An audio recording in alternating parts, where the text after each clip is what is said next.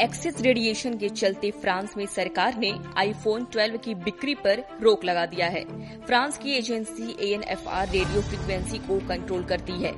Agency ने बताया कि इस फ़ोन की बॉडी से इलेक्ट्रोमैग्नेटिक रेडिएशन निकलती है, जो कि यूज़र्स के लिए बेहद खतरनाक साबित हो सकती है।